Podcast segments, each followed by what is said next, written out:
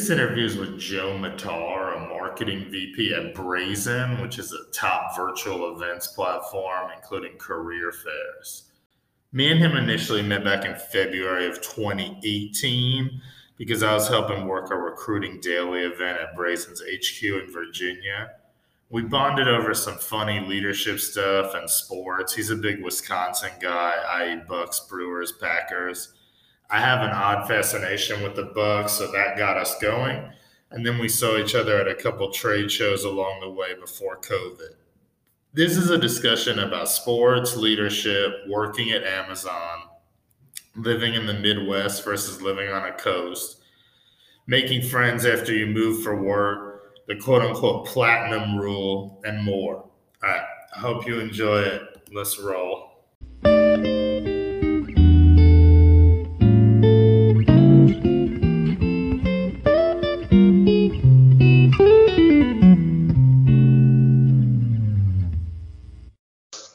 Um, I said, tell me about this February stuff. You went to like multiple sporting events and then were sick as a dog or whatever. Yeah, dude, I'm I'm serious. I I mean, I'll, i guess I'll never know unless the antibodies stick with me and I can go. Right, right, right. I went to like Giannis and the Bucks were in town uh-huh. on like a Monday. Yeah. So went to that. We were we were on the court. Like my buddy works for Capital One. Uh-huh. And he just started there, but you know, Capital One is the uh, sponsor of the Wizards Arena. Yeah. So like we were on like we weren't like court side, but like they have like this behind the hoop. They've got like this little like lounge area. So like we were down there. I mean, of course, drinking and you know, hanging in close proximity with thousands of people.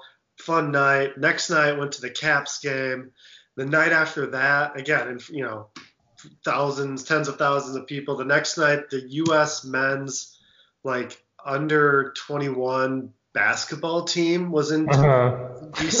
in um, Puerto Rico. So Mhm. decided to go to that.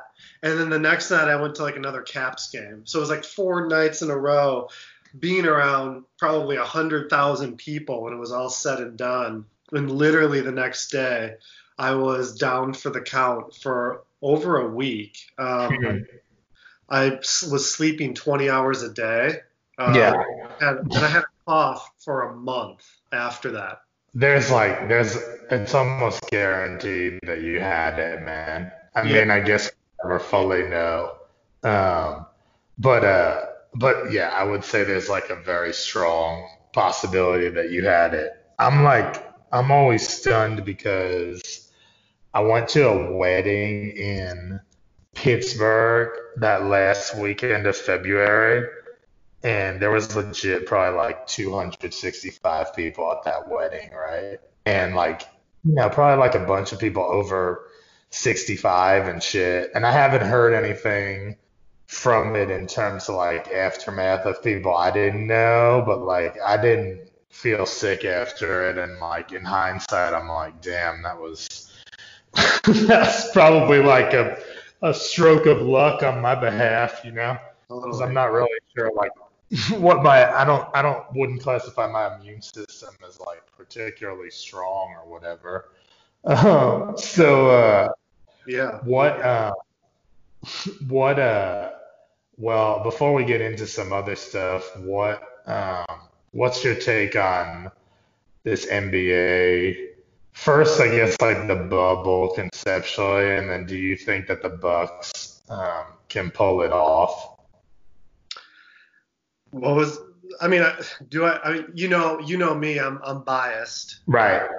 I'm uh, I'm actually in Wisconsin right now. I, Oh, really? I, I packed up my my car on Saturday and and uh, drove 13 hours back to Wisconsin from from DC just to get out of the city. Man, Yeah. I love my wife and she loves me, and uh, we were, you know, uh, certainly having some good times together in, in a you know 700 square foot apartment in DC over the last four months with each other 24/7. But we kind of like agreed like maybe we just need like a week or two of uh just Yeah.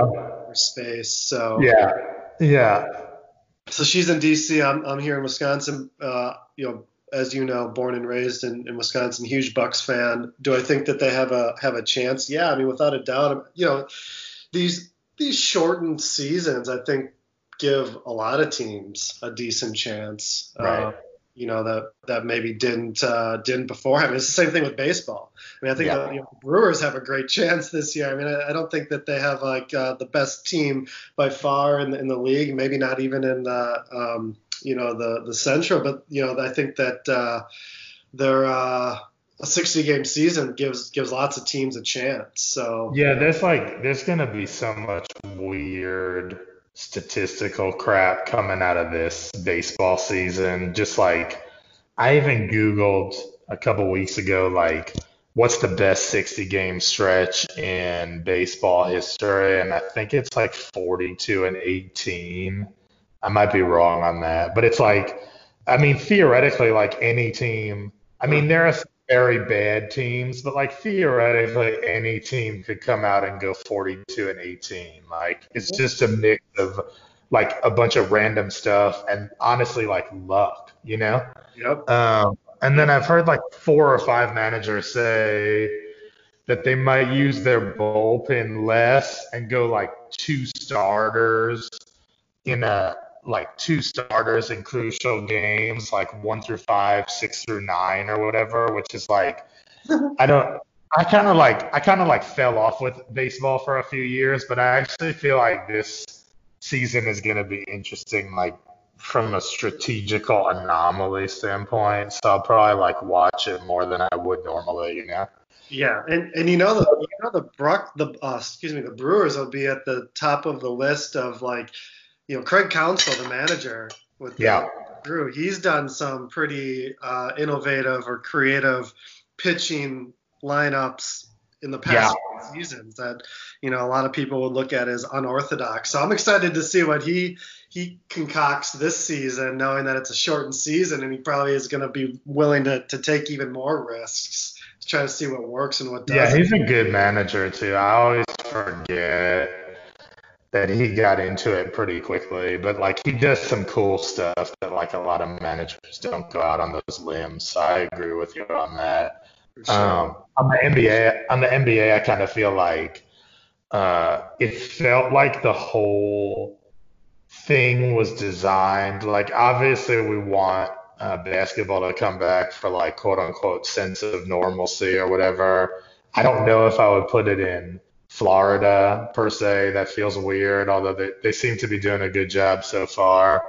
But it just felt like even when they were trying to figure it out, it was like very LeBron heavy um, in terms of just like context, which makes sense because he's still like the face of it, even though I think he's probably been surpassed as the best Mhm. player. But I just worry that it's like the whole thing is a push to like find a way to get him another ring and get a ring for Los Angeles, right? But I honestly think like uh, the Bucks are probably the best team entering that bubble insofar as no one's played for four months and we don't know what individuals have been doing in terms of working out and everything. So, you know, you don't know for sure, but like Giannis obviously a huge individual advantage. And then I feel like they should win, especially if the top three, four teams in the West like beat up on each other. But like you said, it'll be interesting because it's like such a shortened, weird dynamic that you don't like any some crazy crap could happen, you know? Yeah, and it actually it's it's interesting. Like for the Bucks, like um, it, you know, again, I'm I'm not at all and never was rooting for uh, a pause in the season, especially. Right. But Giannis was was injured. Um, they had lost like three or four games leading into the the the pause in in action. And so, like for the Bucks, it might have been good for you know Giannis has had four months or whatever to to heal up. And um, you know, granted, everybody has, but when you know such a high uh, percentage of your team's success relies on on that one player, you Right. want to be a hundred percent because that has much a bigger impact on your your outcome, you know, than you know maybe having someone like Brook Lopez at now. Yeah, yeah. There's even part of the team, but you know. There's even like a work uh, parallel there because my I have a friend of a friend that uh, works for uh, Edens, like the owner of the Bucks, uh, Wes. I think it's Wes Edens. He's like a venture capital hedge fund dude, and he basically just does like projects for Edens, but he does a lot of stuff with the Bucks as a result. And um, I met this kid at a wedding, and he told me that the thing, and you can kind of see this on like social media and in interviews, but he told me that um, Giannis is like a legitimately good, caring person, and like he realizes that he's a superstar talent, but he doesn't like treat other people, either teammates or staff, in that way, which you can run into in professional sports a lot. Um, so I always thought that was cool. Like I, um, I like the Bucks. I've liked them for a while randomly, but it's like when I heard that, I was like, oh, that's cool because then it, you know, we've talked about this over the time we've known each other or like in LinkedIn posts and stuff. But like a lot of times you do have top performers at work who are like assholes. You know, they're all the top performers that are great people, but it's just comforting to know that someone is like aware that they're otherworldly talent, but they're not a jerk about it. you know, it feels like that's like a positive thing for humanity. No, I, I mean, I totally agree, and it's, um, you know, and this this conversation, like you know, we're not the first two to talk about this, but like you see it so often in organizations where it's like the results of the of just the individual person trump anything else that they're doing. oh, doing. yeah. Right, like the toxicity and the um, you know the fact that they're bringing down ten of their their colleagues is is an afterthought because yeah, this this sales guy brought in you know half a million dollars in, in new business, and that's that's very myopic, very very short sighted, right? And you know the leaders of that person need to uh, be looking at the bigger picture. That's their job, and apparently you know if, if they're if they're letting that continue, then actually they're they're just as much, if not more, a part of the problem. Yeah, hundred percent. So I was going to ask you about work stuff with y'all. So what? Um, so what? Like, did you guys shut down that Arlington office in like March, or what was your policy kind of around all that? And then have you guys talked about? Obviously, you're in Wisconsin doing this, so have you talked about any like timetables for in person or are you doing any like hybrid stuff or like what's been the ecosystem around that for you guys? Yeah, for sure. Um, yeah, good questions. Like, yeah, we we shut down again. It was actually it was funny. I was in um, I was in Florida. I, I decided at the beginning of March, my wife and I had a trip planned down there, and, and like things like were starting to get bad at that point, you know. Um, but we're like, you know, we just we we go down to Florida every single year. My parents have a place down there, and, and we decided to go. And like literally the day that we got there on like a Monday, maybe that was like the 9th or something. That's when like everybody decided to shut down, and including Brazen. So um, I was, you know, working from the the pool side of, you know, my parents' community's pool for for a week and um, flew back. Uh, there was no one on our flight.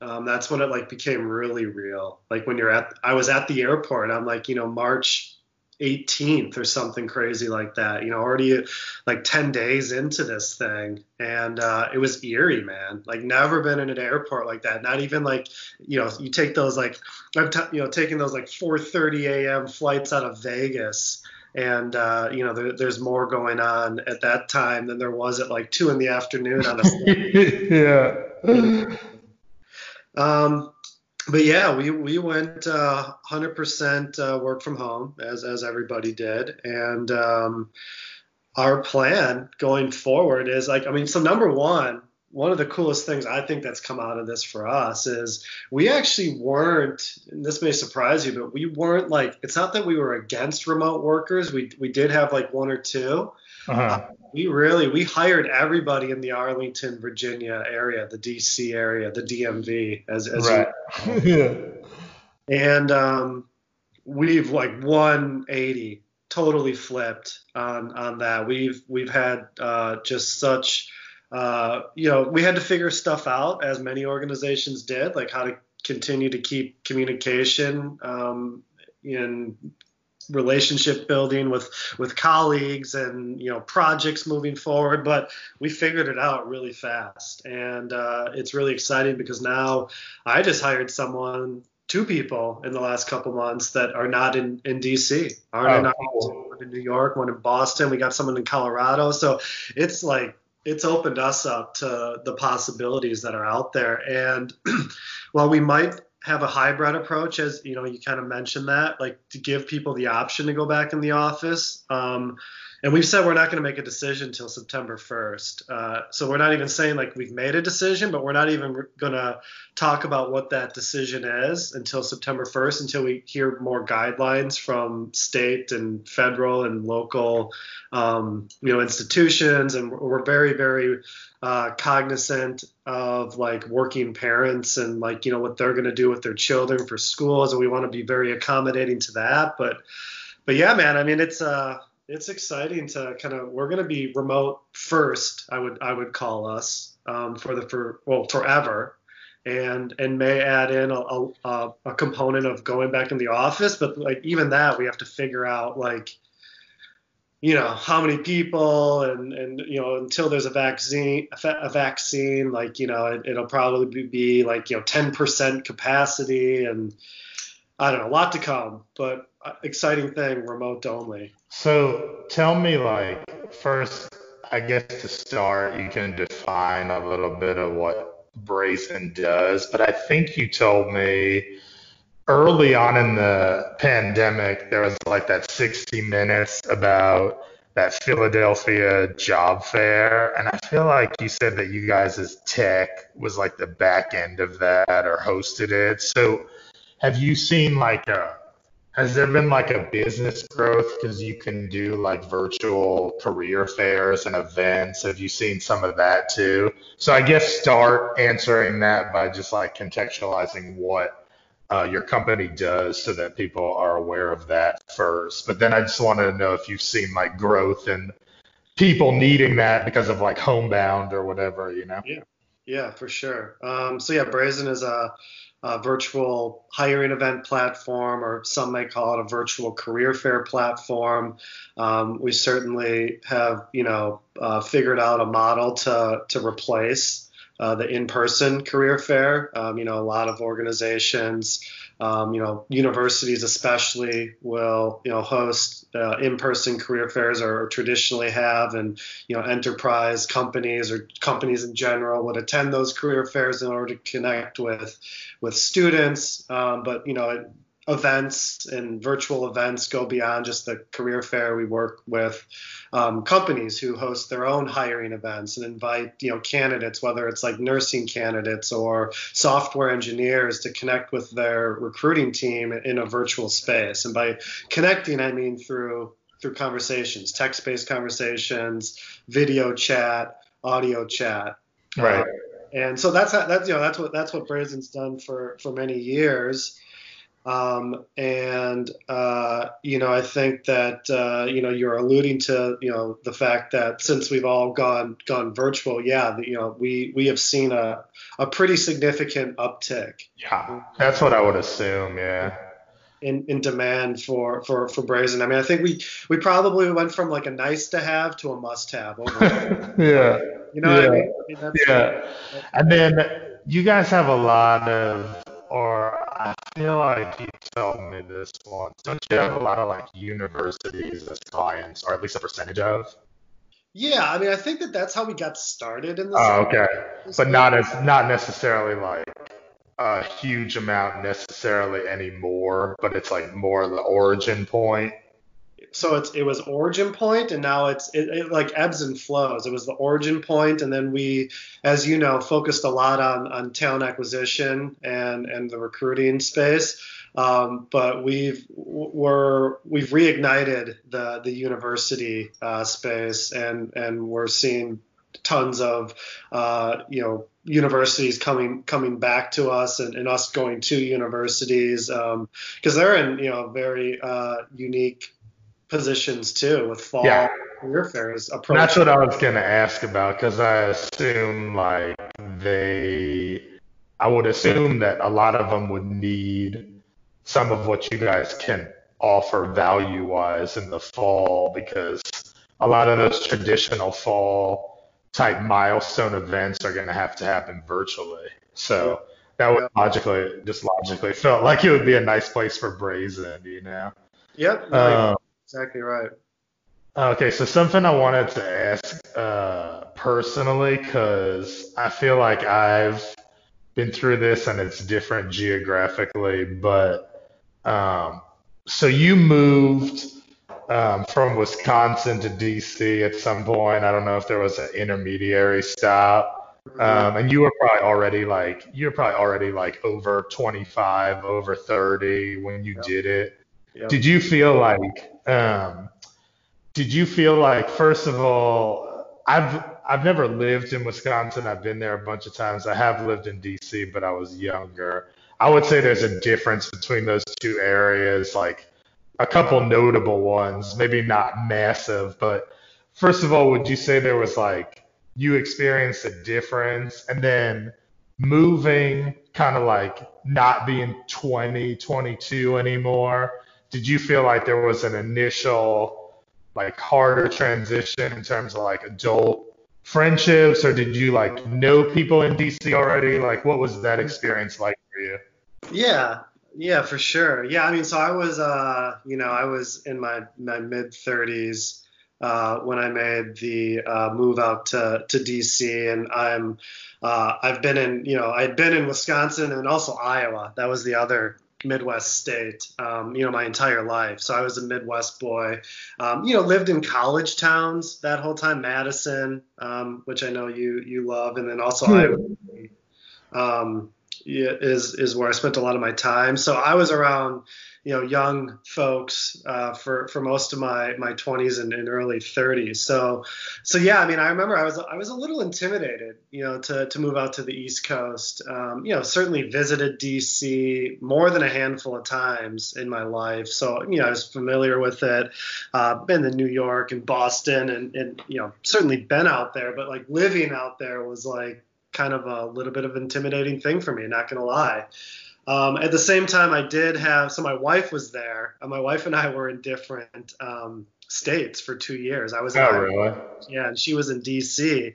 So we were doing the long distance thing. Um, I guess kind of funny that I'm talking to you now, and, and my wife and I are, are again not in the same state, um, but just temporarily. Um, but yes, I mean I had a little bit of a you know connection there, and then one of my good friends lived out in D.C. But uh, yeah, I mean I'll tell you what, like when I moved out there um, it was uh, a little bit of a, a, shock. I mean, you know, you just don't do things like public transportation.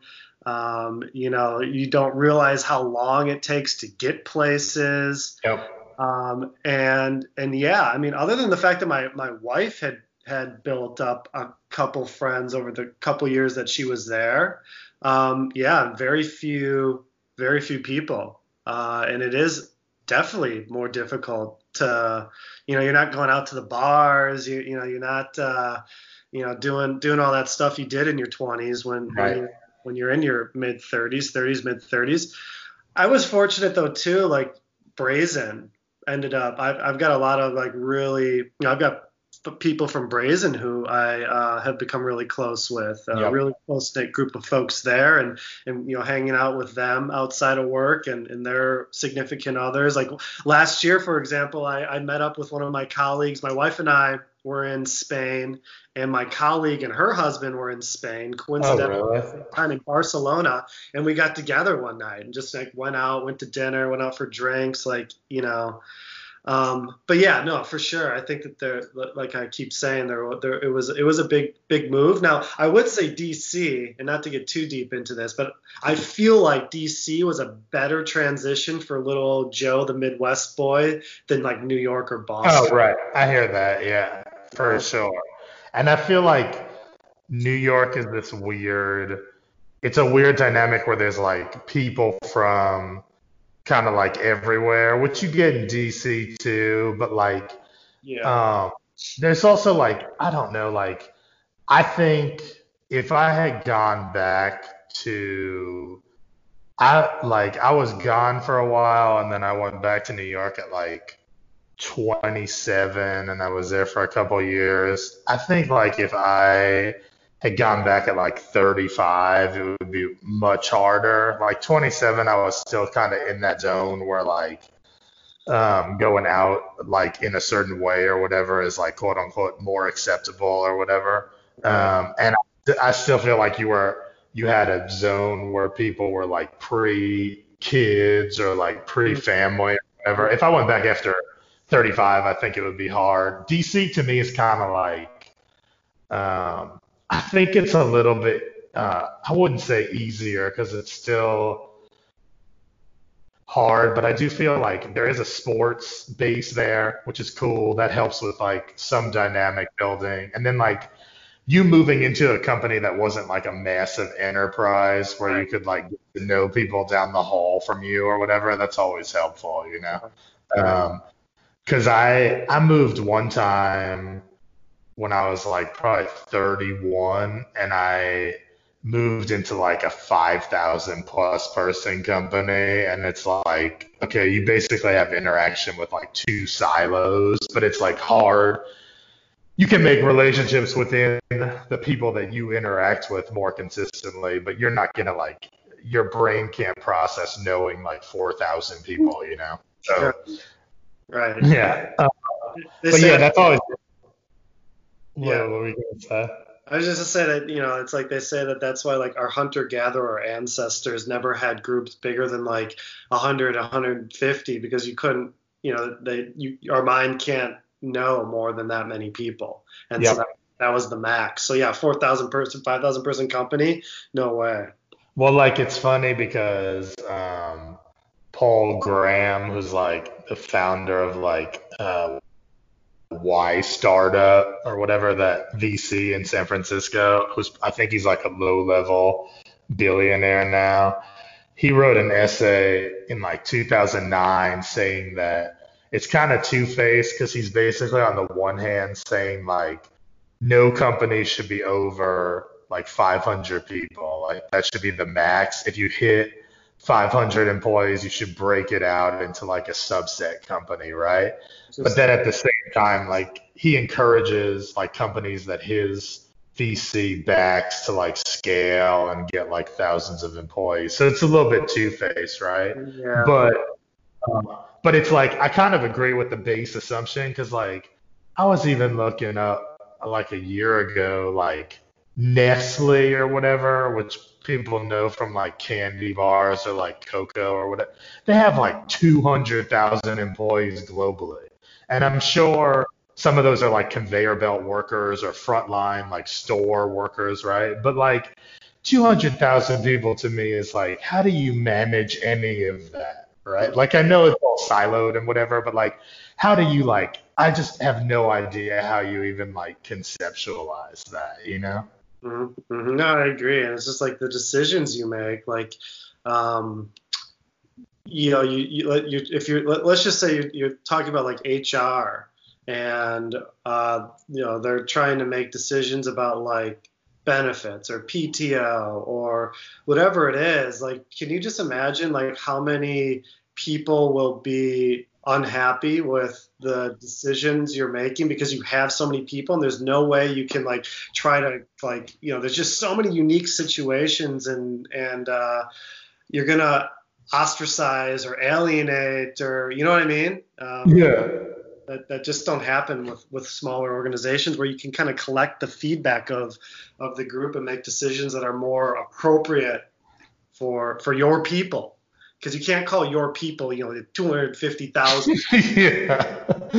Yeah. And it's also like, I feel like when you get to that scale, obviously there's like business advantages or like cost advantages. And I would never say those are good things like at a business level, but it's like from a management standpoint, you almost have to make it where there's like one policy about XYZ thing that has to apply to like 200,000 people just because you can't tailor it and you're going to like kind of alienate or leave so many people out of discussions by doing that, but you almost like mm-hmm. have to do it, which is why uh, I don't like, I don't love FTE jobs, but if I ever did one again consistently, like I would hope it would be like under like 50 to 100 people, you know? Because I just feel like when you get above even like 150, 200, it gets it starts getting where there's like no real personalization policy wise, and then you know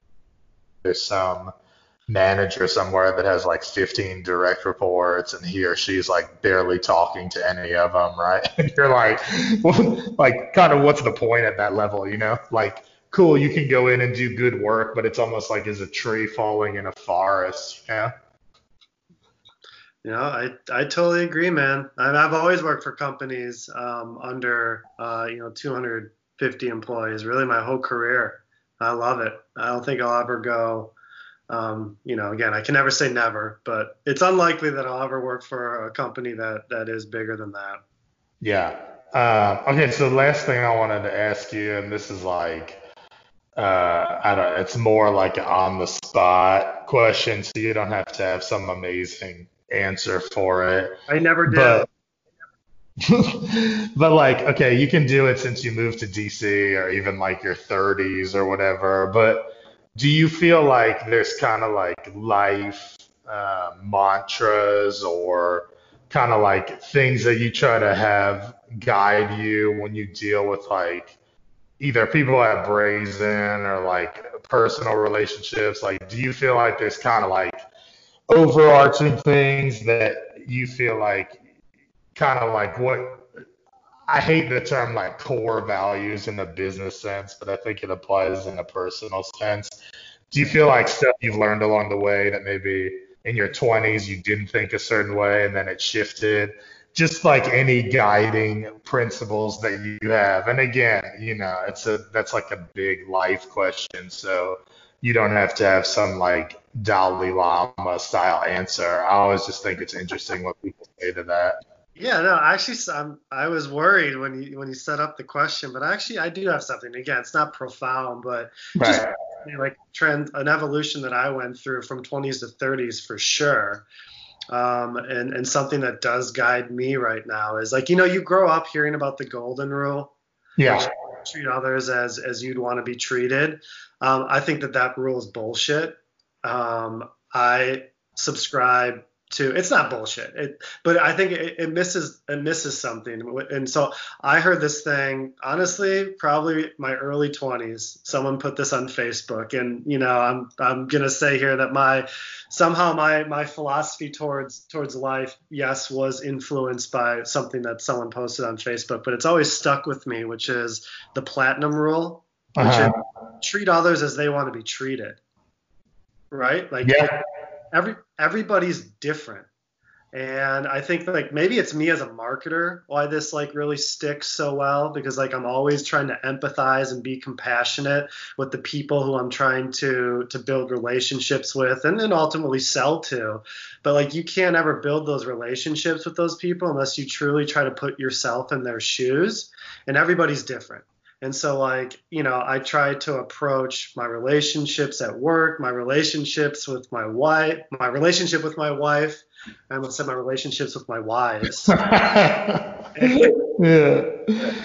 But, uh, but yeah, really, truly trying to understand where they're coming from and, and listening. And, you know, the, the other, you know, idiom or cliche is, you know, God gave us two ears and, and one mouth. And so, you know, I, I think a part of that platinum rule and trying to understand others is is doing two times as much listening as, talking, which I haven't done well today. But uh, but but anyways, yeah, I think that that that's like my big thing. I think that that can take you. I think that can take you really far in, in life and in work um, if, if you have that at front and center. Yeah, I agree absolutely. And then it's funny because the first thing I was ever at with you, which is like a mini conference that Brazen hosted, probably like 2018. Yep. Uh, one thing that actually somebody somebody at that conference was talking about like employer branding, and I remember like uh, Tin Cup said something like, and it goes to your point where he's like, okay, like people write articles about Amazon, and they're like, if you have a white collar job at Amazon, a lot of those people are putting in 80 hour weeks, like doing like data driven stuff, right? And Wall Street Journal, New York Times will write articles saying it's like a bruising culture, yeah. toxic culture, and like in some ways it probably is, right? But there are people for whom that really appeals to, whether it's like an age thing or just like being an Amazon employee at like a low six figure salary, whatever. Um, so it's like that's the thing.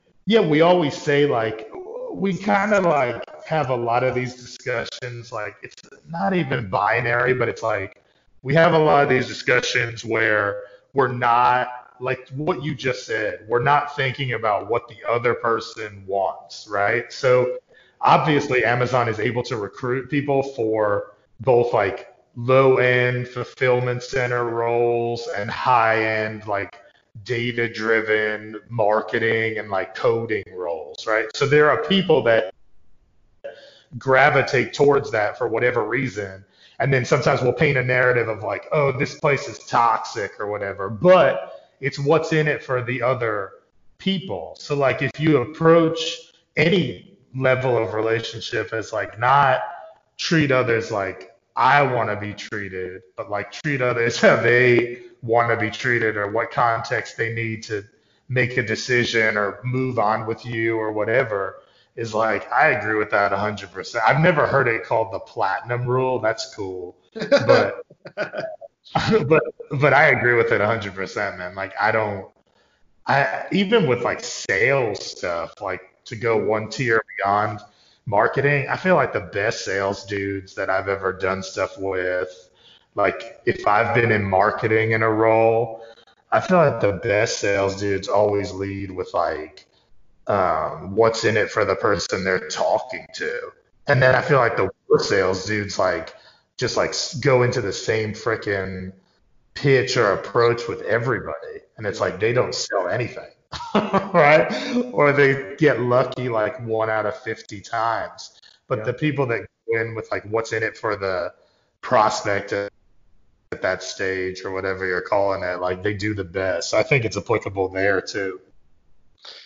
Yeah, man. I, uh, I and I really I, I, think that your example about Amazon, like that's that's really um, that's a really good example because I'll be I'll, it, it, like I'll be honest, like you know I, I can sometimes even generalize, and it, it's easy for humans to, to to generalize because you know we don't have to like think. It's tougher to it's harder to think about the complexities of something that it oh, is. totally. Take one concept and apply it to, to everything. You know, our, our minds are always trying to, you know, there it's a minimization of, of energy, and we're, we're always fighting that um, you know, evolution is like you know said like let's like you know obviously let's let's try to save energy and conserve energy and and uh, you know thinking about more complex things uses more of those that neural network. But uh, you know, you obviously have to push yourself. But yeah, that's a, that's a good point. Like you know I've I've even fallen into that trap about generalizing about Amazon. Yet at the same time, I have friends who work there or who have worked there that love it. Yeah, yeah, hundred percent. Yeah.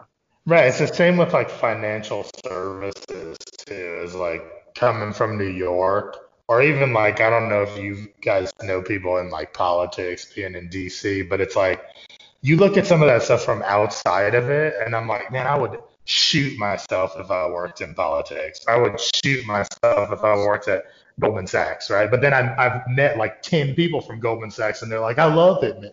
It's like the greatest job ever, and you're like, oh god. So it's just like, what's in it for you? Not like there's not like a there's not a one size fits all thing with employment for sure. No doubt, no doubt. So platinum rule, man. That's, that.